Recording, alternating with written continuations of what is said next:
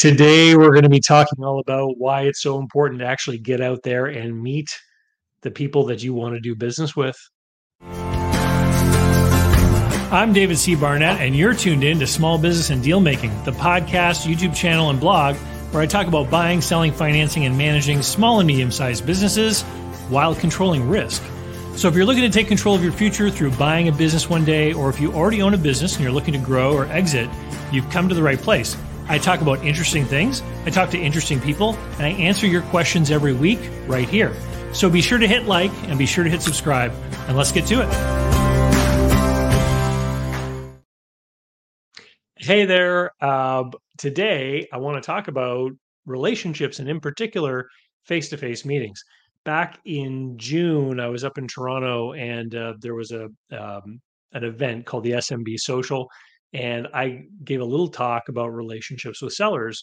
And today I want to talk more specifically about the meetings that you have with buyers or sellers, people that you want to do a business transaction with. Um, and it, the the the whole point of this was kind of brought home to me the other day. I was having an email exchange with someone who was looking for help to analyze a deal. Uh, they found a business that they think they might like to buy, and they wanted to hire me. So I said, okay, well, I'm going to need all the you know information you've been given, the CIM, the financial information. We're going to set it up in a model. Um, and can you tell me about the meeting you had with the seller? And this particular buyer said, well, I've never met the seller. I just had a phone call with the broker. And so I had to put the brakes on because that is not the point at which I typically like to come onto the scene because this buyer hasn't even had a chance to really get to understand what the business is about day to day. And that really can only come from an interaction between the buyer and the seller directly. And more importantly, um, I like to, I, uh, well, I know this for a fact. The face to face meeting is the critical place where real communication is able to happen. Um, back when I was first learning business brokerage, um, I had the the pleasure of being able to learn from some people that are were real veterans in the industry, including Ed Pendarvis, who is the founder of Sunbelt Business Brokers, and which has grown to a network of franchise offices all, all around the world. And I remember there was a, a workshop that I took from Ed, and it was in Atlanta, I believe, back in 2010.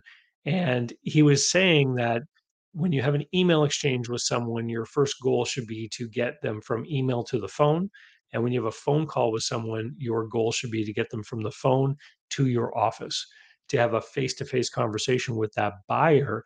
And he was talking about business brokerage and he was talking about how to measure the seriousness and uh, of a buyer and their willingness to go through with the process because um, in business brokerage as i'm sure you're aware buying a business is a huge undertaking for someone to do brokers don't want to waste their time with people that aren't serious about carrying through this whole process and so the idea was is that if you could get people to commit to the process by actually coming into your office, they would be demonstrating that they really were serious about making the acquisition.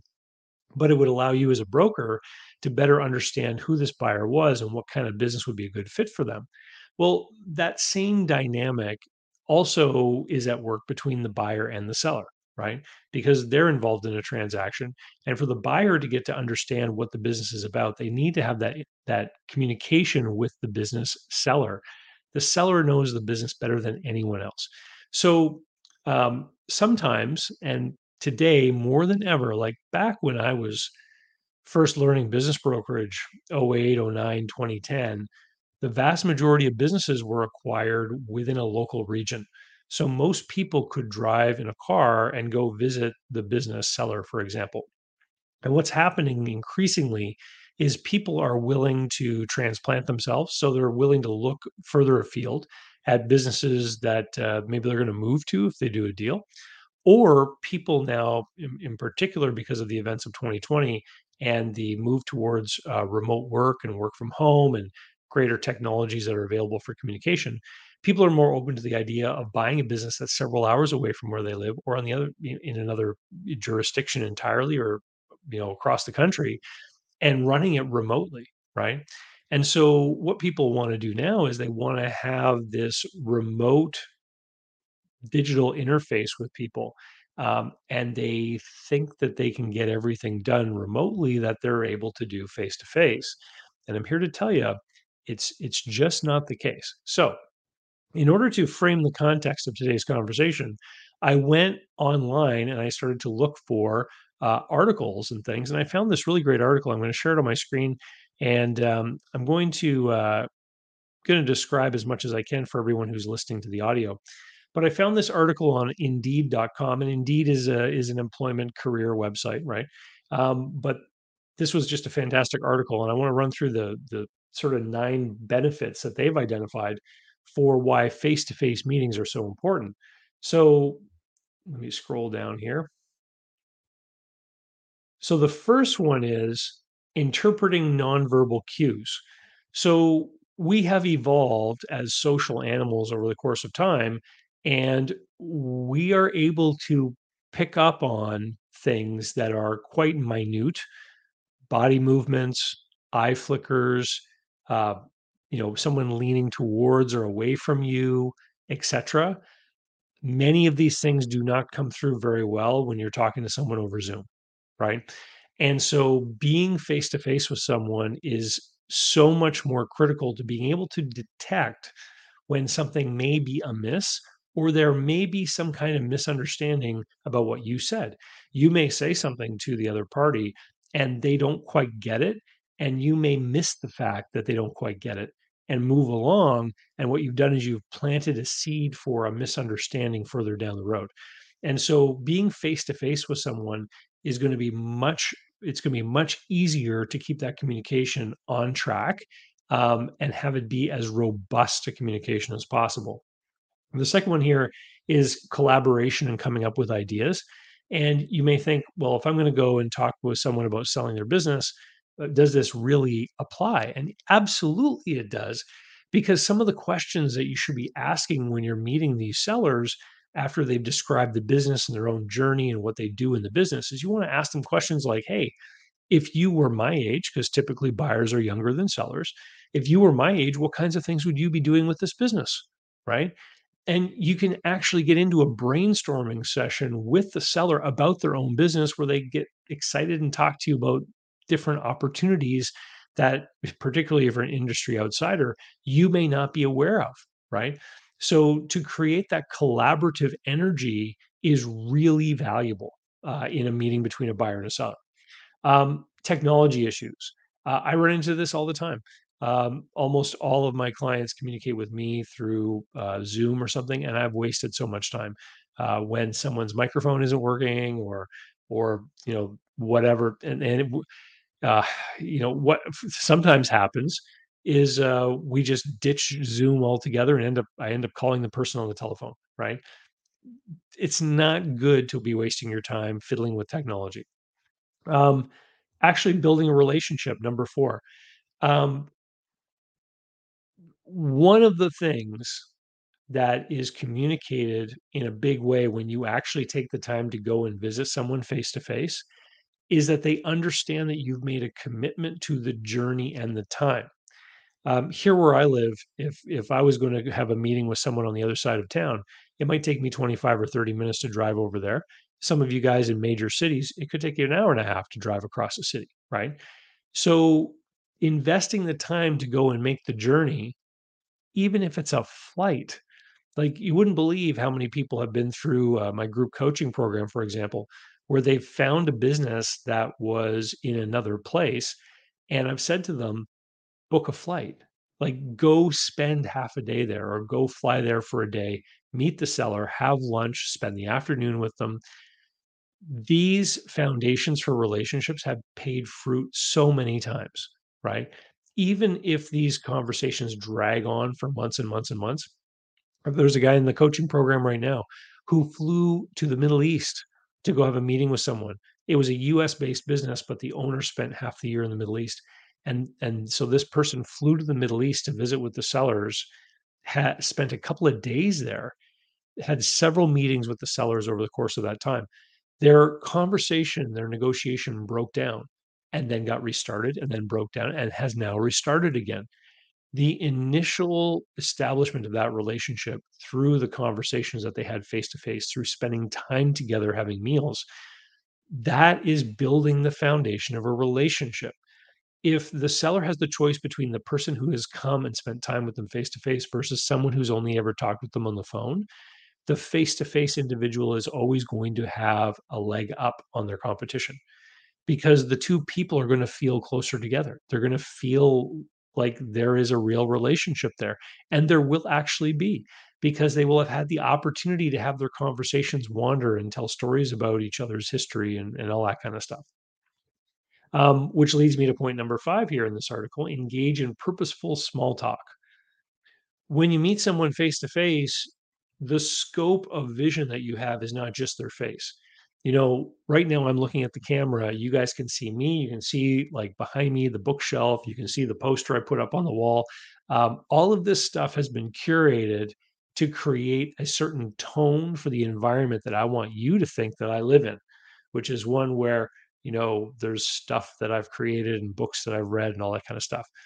If you could see the other side of the camera, what you would see over there on the wall is this framed and autographed DVD cover, um, and it's it's it's actually autographed by Leonard Nimoy, and it's a cover from the DVD release of the very first original Star Trek episode in which the Vulcan nerve pinch is introduced, uh, where Mr. Spock, you know, basically uh, pinches somebody on the shoulder, they magically fall asleep. Okay. So this guy who was a huge Star Trek fan mailed the cover to Leonard Nimoy. Leonard Nimoy autographed it mailed it back. And now I have it framed on my wall. So if you were going to come here and meet with me about a business meeting, you would see that. And if you were interested in old Star Trek stuff too, that would open up a whole new range of conversation where you and I could get to know each other. But over Zoom, you would never see that on the wall. And this is part of what this means engage in purposeful small talk where you could actually open yourself up to all the potential cues of commonality and understanding and that's what relationships are built on. Think about any of your friendships. You know you you met somebody uh, because you went to school together or you played a sport together or you were interested in you know even interested in the same sport that you went down to the local bar to watch and you met somebody else there who kept showing up and then you learned that person's name and you started talking with them right? Commonality and mutual interests are what build relationships and you're going to be more exposed to those kinds of things when you go and sit with somebody face to face address sensitive issues right? Again ties into nonverbal communication if you mention something that may be sensitive, you're talking about a business and their employees or their position in the market or you know something else you know like is it a business that may potentially have some kind of issue to do with pollution? Or do they use chemicals that may be seen as harmful? Or or do they have inputs from other countries which may have a poor uh, track record in in some aspect that might be um, criticized by people right if you're going to bring up something sensitive like that it's going to be far easier to navigate that conversation if you're face to face and you can absorb everything going on in that person and how they react to your words effective communication uh, limiting distractions again so I'm looking at the camera, you're looking at the environment I've curated for you. Um, but what you don't know as well is on this back wall behind the camera is a window looking out on the street. So if I'm talking with you over Zoom, um, and like, I don't know, uh, a fire truck drives by, I'm going to be distracted. I'm going to look at the fire truck and be like, wow, is one of my neighbors in trouble? Right. You're not necessarily going to know that I'm distracted. You are not exposed to the same set of stimuli that I am because of your point of view through the camera. So, again, distractions. Increase engagement and participation.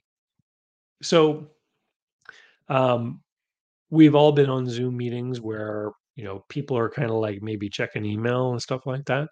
Well, again, this leads to distraction, and I think that if you fly somewhere to meet someone, especially if you have to fly somewhere where or travel several hours to go meet someone, you are making it very clear to that other party that you value the communication, you value the engagement, and you are serious about what you're doing.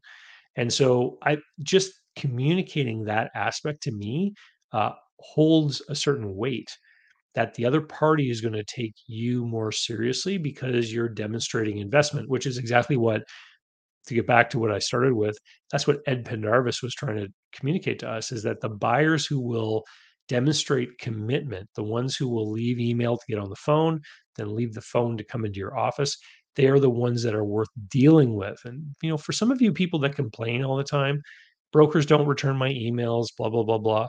You know, one of the things that I commonly say to buyers when they complain about brokers, I say, "Well, have you called them?" Right? If they're not replying to your email, give them a phone call. If they're not replying to your phone messages, go by their office. Well, how do I know if they're there? It doesn't matter if they're there. It really doesn't. Because if you go to their office and there's a receptionist or someone there and you say, Hey, I'm here to see Tim the broker. Is he in today? Nope. Okay, great. Well, would you tell him that David stopped by because I want to talk with him? I'm very serious about learning about this thing he has for sale, right? he is going to get the message that you are serious, right? Because you're trying to create that face to face interaction. Now, few tips here that they put on this article. Thank you very much indeed.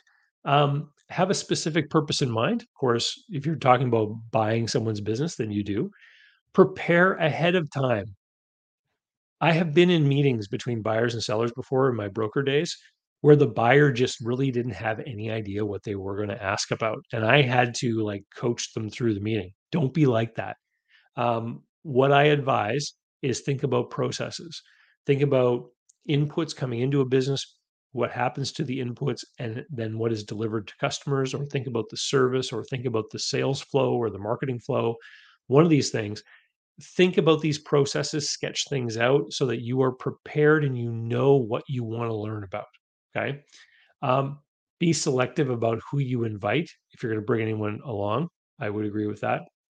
Allocate the proper amount of time. Yep.